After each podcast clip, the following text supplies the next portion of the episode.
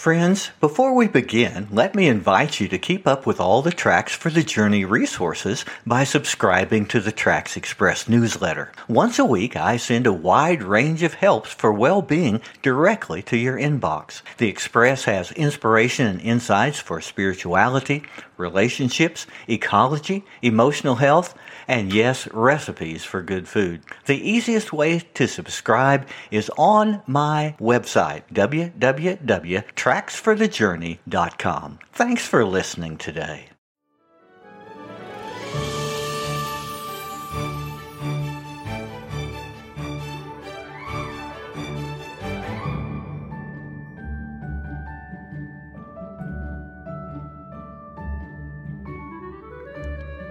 How did you sleep last night?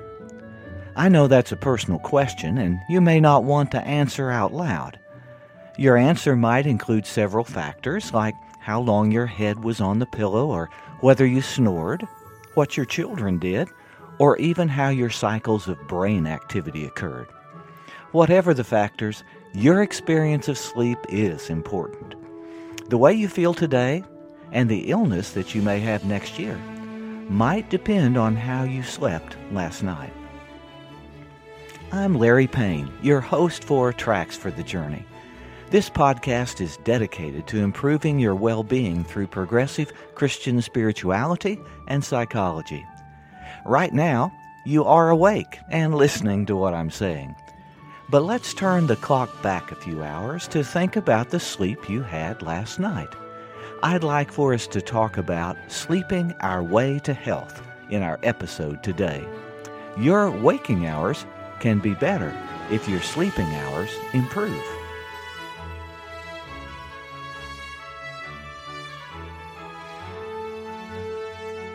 The great poets have wondered about sleep and written many volumes about it. Shakespeare wrote about a king who could not sleep in the play Henry IV, Part 2. The king lamented, How many thousand of my poorest subjects are at this hour asleep? O sleep, O gentle sleep, nature's soft nurse, how have I frighted thee, that thou no more wilt weigh my eyelids down and steep my senses in forgetfulness?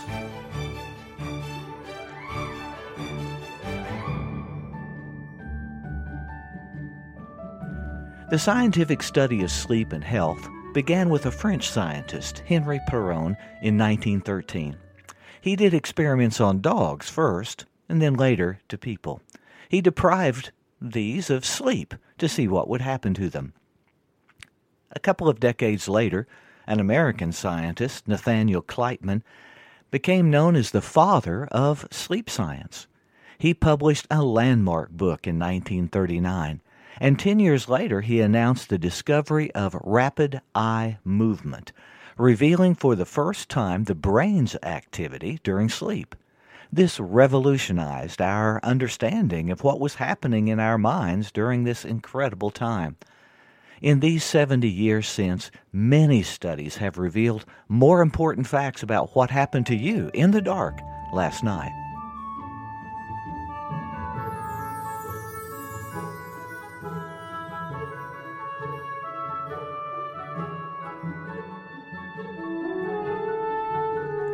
Turning from the scientific study of sleep, we can find in the book of Acts a semi humorous story about that very subject.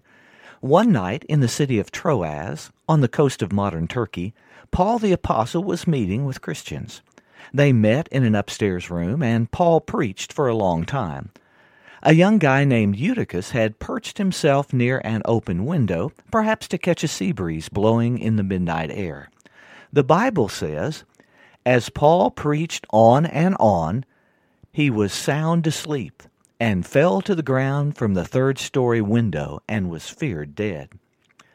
Let's ignore the obvious comparison to many other sermons that have put you to sleep, dear listener. For our study tonight, we may conjecture that Eutychus, this teenager perched in the window, was put into mortal danger by his sleep deprivation. The good news is that he wasn't dead. Paul revived him, and he apparently survived to tell the story. Here is a lesson indeed for sleep. Eutychus has many descendants in America today, I think.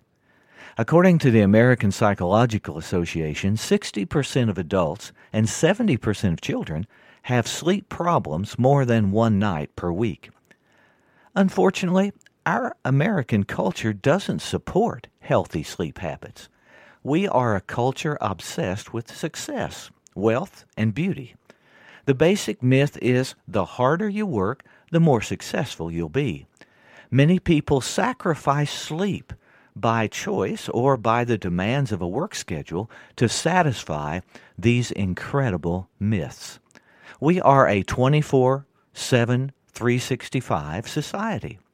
One of the results is that the average American work week is about 20% longer than in Europe. Nearly 25% of American workers have no paid time off during an entire year, while in Europe it is the law to have 26 days off from work. This stress filled schedule doesn't make us sleep better at all. We carry too much stress to bed for quality sleep. On the other hand, job loss and disruption during this past year of pandemic and societal turmoil didn't make us sleep any better. Recently, more than 25% of adult Americans said sleep issues had troubled them more during the past year than in any other time. We may pride ourselves in our advanced culture and knowledge over primitive people, but it seems like we've backtracked a long way from the commandment given to the Hebrew people 3,000 years ago to practice a Sabbath of rest. The reality of poor sleep habits is a major health issue. Studies are unanimous in proving that sleep deprivation is bad for our health. While we may not fall from an open window like the boy in the Bible, we can be so drowsy that our work is affected in fact, over a 100,000 wrecks are blamed on sleepy drivers every year. Sleep problems have long term effects, including a weakened immune system, cognitive decline, high blood pressure, and emotional mood issues.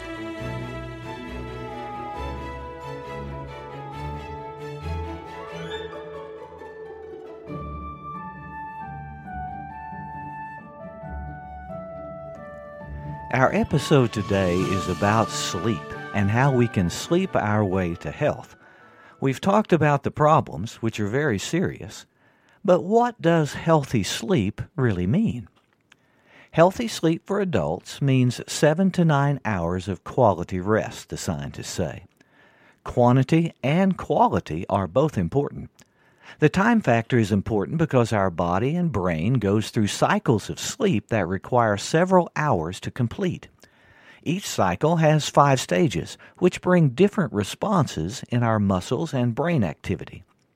For example, phase one is a twilight phase where muscles relax, yet the mind is somewhat aware of noise and thought. Phase five, the last phase, is REM sleep, where dreams occur, Breathing becomes more rapid. Pupils move around as if they're seeing something, yet our muscles are shut down and unable to move.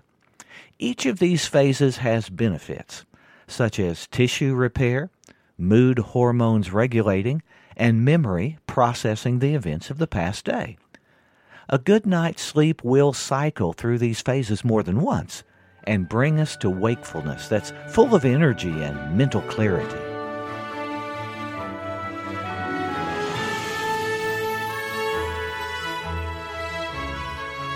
So let me turn personal for a moment.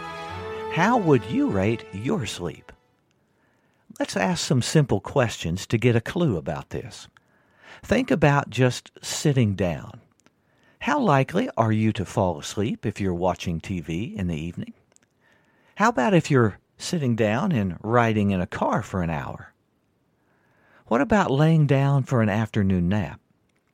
If those are situations where you fall asleep instantly and and basically feel like you can hardly wake up, then you have sleep issues. Also think about snoring during the night. Has your partner ever mentioned about snoring? Snoring may indicate apnea, which means a breathing problem that interrupts sleep and it basically destroys the sleep cycles that I've talked about providing a healthy sleep. Now I want you to think about how long it takes you to go to sleep, or how many interruptions at night get you up from bed, or whether there are long minutes full of anxious thoughts that keep you lying awake in the dark. These things may indicate insomnia. Putting it all together, sleep is important to think about. And we must be aware if we are being sleep deprived. Here may be the most important idea of all. If you get drowsy listening to tracks for the journey, it's time to get professional help.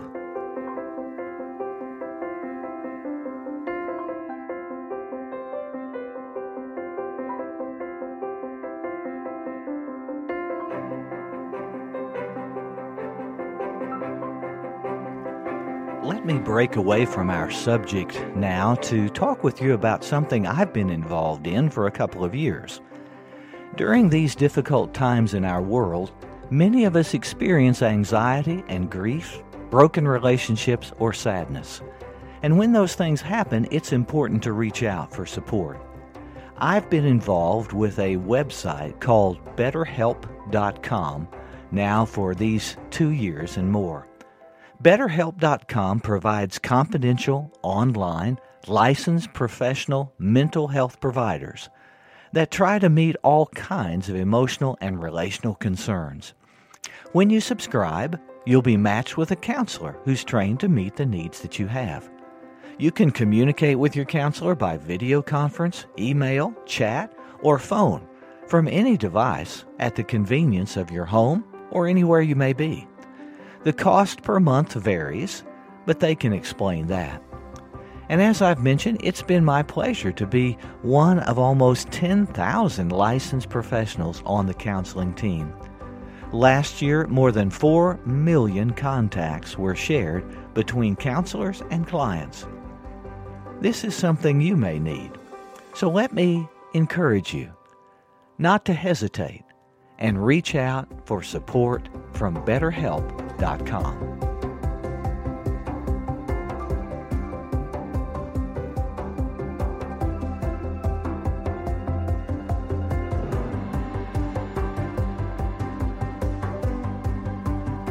The stories of Jesus mention his sleep. Caught in a violent storm on the Sea of Galilee, the disciples panic while Jesus sleeps in the storm tossed boat. The men finally shouted him to bring him awake. Rabbi, don't you care? We're going to drown. Now, it's possible to interpret this story several ways. Maybe Jesus was sleep deprived after days of demanding ministry.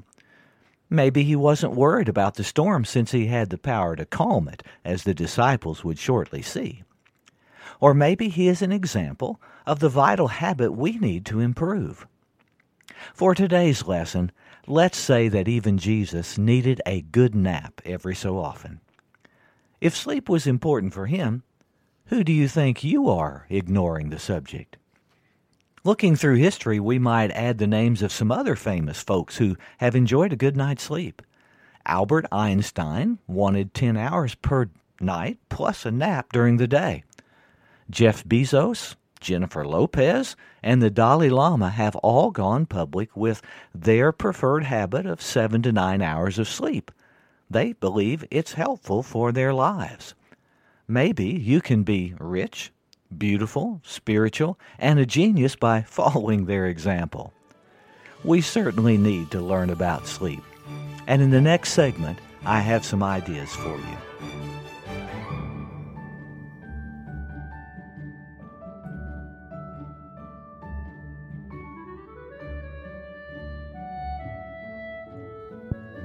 Let's get practical about how we can have better sleep.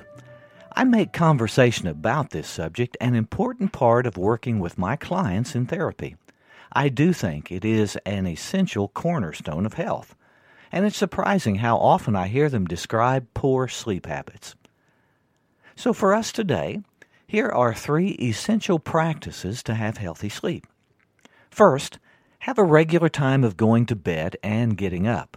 The body needs consistency to set the internal clock. Of course, set this habit to give at least seven hours of sleep. Try to do the same relaxing routine in the hour before bed each night, like taking a bath or doing some meditation or light reading. Second, set up your bedroom environment for success. Make it as dark, cool, and quiet as possible. That does mean moving out the dog, cat, or even the preschooler. Invest in a quality bed since you spend one third of every day inside it. And have an honest conversation with your bed partner for collaboration in what practices might help both of you sleep better. Third, program your brain and body for rest. Use the last hour of the day to calm your mind and body from the busy day.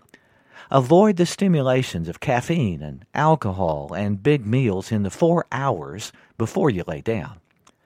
Turn off electronics an hour before going to bed so that your brain waves calm down.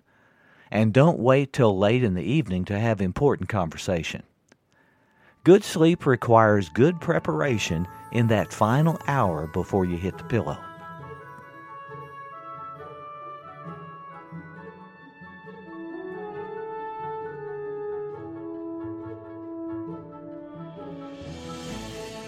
As we talk about what makes good sleep, I believe it's important to get professional help if you need it. I believe it's important to talk to your doctor about your sleep during any regular physical appointment. To prepare for that, keep a simple journal about your sleep for two weeks or so before your doctor's appointment. Record what you did in the evening, what time you went to bed, whether you got up in the night, and if you had any insomnia. In the morning, note how many hours you slept and take stock of how rested you feel. Pay attention during the day to how tired you are. These are important things to share with your doctor. Sleep is vital for your health. If you like a technology solution, consider a smartphone app that can help track your sleep. These apps use the capacities of your smartphone to measure movement, noise, and the environment with advanced algorithms that analyze what's happening. Check out some highly recommended apps like Sleep Cycle, Sleep Score, or Sleep Genius. Using any one of these for two weeks can provide real insight into what's happening in the dark. And armed with this information, when you talk with your doctor, you'll have some real information to share that can address this very crucial need about your health. Let me end with a personal story. Years ago, I used a Fitbit, a smart bracelet device for measuring activity, and wore it even during the night. For several mornings, examining the results confirmed what my dear, long suffering wife had said. My sleep patterns were terrible. I snored, started myself awake to breathe, got up in the night, and sometimes lay awake for hours. After looking at this, my doctor recommended a sleep study. So I brought home an electronic monitor to wear for a night. After analyzing the results, the doctor recommended that I move to use a CPAP machine. This is a simple device that forces air into your mouth to keep the airway open while you sleep. It prevents the apnea that startles many people awake at night and interrupts the sleep patterns. Adjusting to this did take several nights, but the results were amazing. I started to feel more alert during work with energy left over for exercise. My moods improved. I felt more creative. Plus, the snoring disappeared to the delight of my beloved. Even tonight, I'll gladly wear the CPAP mask to enjoy a good night's sleep. So let me close this episode about sleeping your way to health with a rhyme that my mother in law, Ruth, used to speak to our grandchildren when they were visiting with her for the night. Her admonition was, Good night, sleep tight, and wake up in the morning bright to do what's right with all your might. That's good advice for all of us, and may you do the same.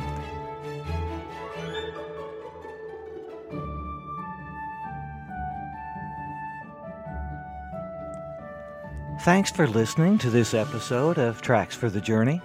I'm Larry Payne, your host, and I invite you to join me for further discussions on the Tracks for the Journey Facebook page. I would also welcome you to email me. The address is trackspodcast at mail.com. Tracks for the Journey is recorded at the Bright Star Studio. All rights reserved. Original music by Jan Bork through Epidemic Music. The scripture is from the New International Version. Whatever your journey today, keep tracking on your path to well being.